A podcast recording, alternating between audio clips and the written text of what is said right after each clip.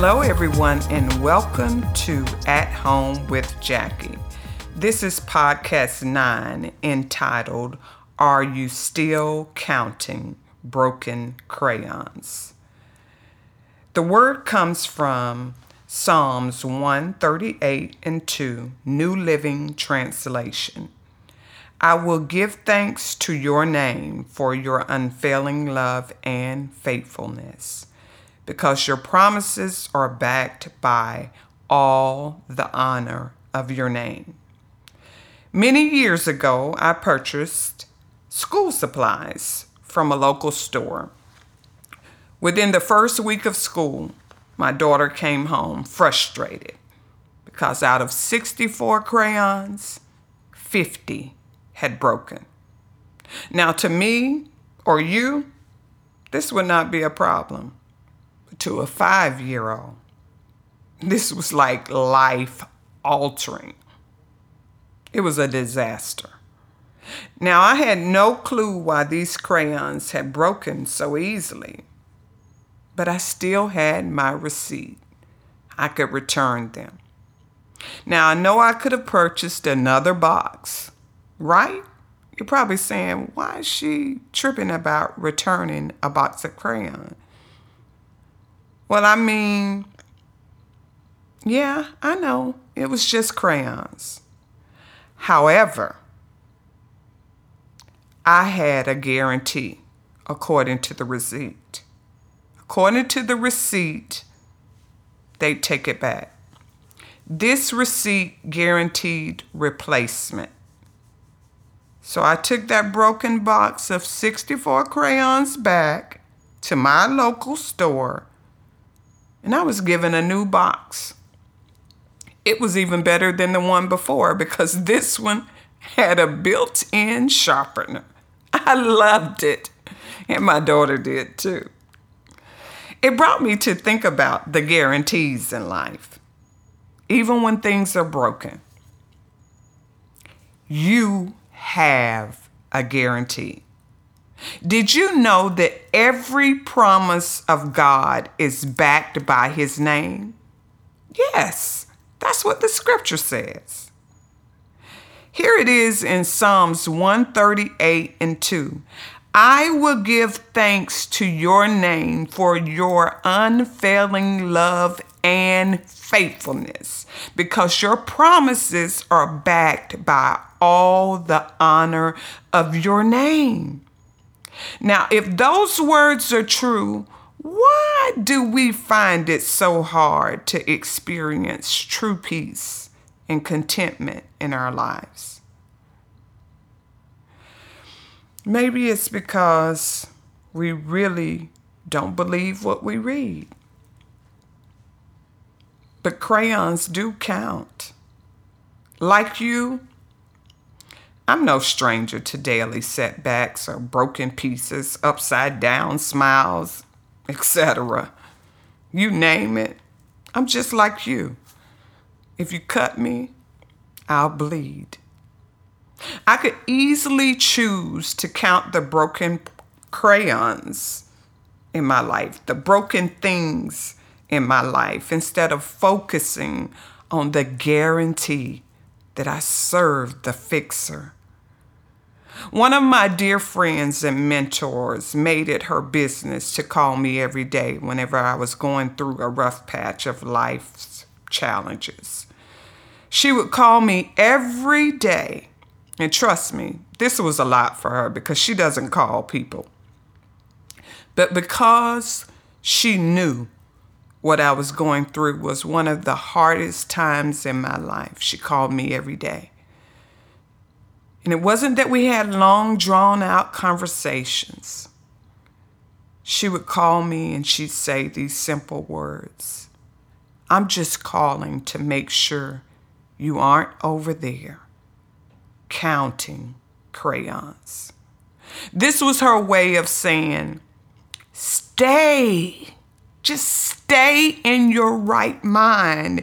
And remember, remember you have a guarantee. She was reminding me that I had a receipt of exchange. And it was in the Word of God that I could stand on the fact that He would never leave me or forsake me, even though I felt like I was alone. I had a guarantee, y'all. You have a guarantee. See, I had a guarantee just like this. Paul said it this way I have learned to be content in whatever circumstances. I know what it is to be in need, and I know what it is to have plenty. I've learned the secret of being content in any and every situation, whether well fed or hungry, whether living in plenty or in want. See, what Paul was saying, whether I got it or I don't, I have learned. And see, that's what we fail to understand about the guarantee. Though we may know that we have a guarantee, we have to learn by process. Just like any good student, we don't walk into the classroom of life having all the answers and knowing everything to do because we just don't. We have to be tested. Remember always, God will allow the test, but He doesn't provide the temptation. That's the enemy's job. he will give permission for the test. So you have to choose how you handle and go through your situations. The Word of God, content, can be defined as contained. So don't miss the truth. Paul had trained himself to focus on his inner resources. The resources his heart contained. So you have to make sure your heart is right, no matter what you're going through. Rather than the outward circumstances of his life, Paul chose to be grateful. He chose to praise God, period. So, what you have to do is in the midst of where you are, your brokenness, everything, and I know it's hard. I even did a blog about it. You have to praise Him in advance. See, God is sovereign. His ways are not our ways. Granted, there will be times when we find it hard to understand His process, but we can always be sure He has a plan. Remember, you can count on his guarantee of exchange because of Calvary's cross. Let's just do this. Instead of counting your broken crayons, count your blessings. After all, if I may quote Dale Bronner, Bishop Dale Bronner, broken crayons still color.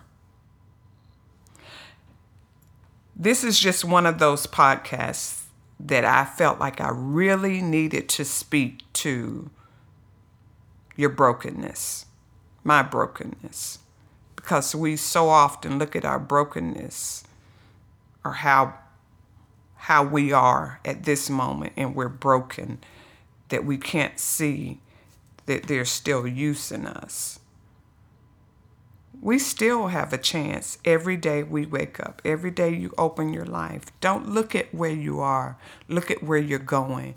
And sometimes we have to be broken so that we'll know another direction that our life is being colored. So, broken crayons still do color. Guys, it's been great. I hope this word has encouraged your heart. I hope it's something that I said that you can say to yourself, give to another person, whatever it is. Let's just grow to be better. And that's the intent of each and every podcast, each and every blog, that we share the love of Christ and how he works miracles daily that sometimes we often overlook. Until next time, it's been great, and you've been at home with Jackie. Have a great day. Stay connected.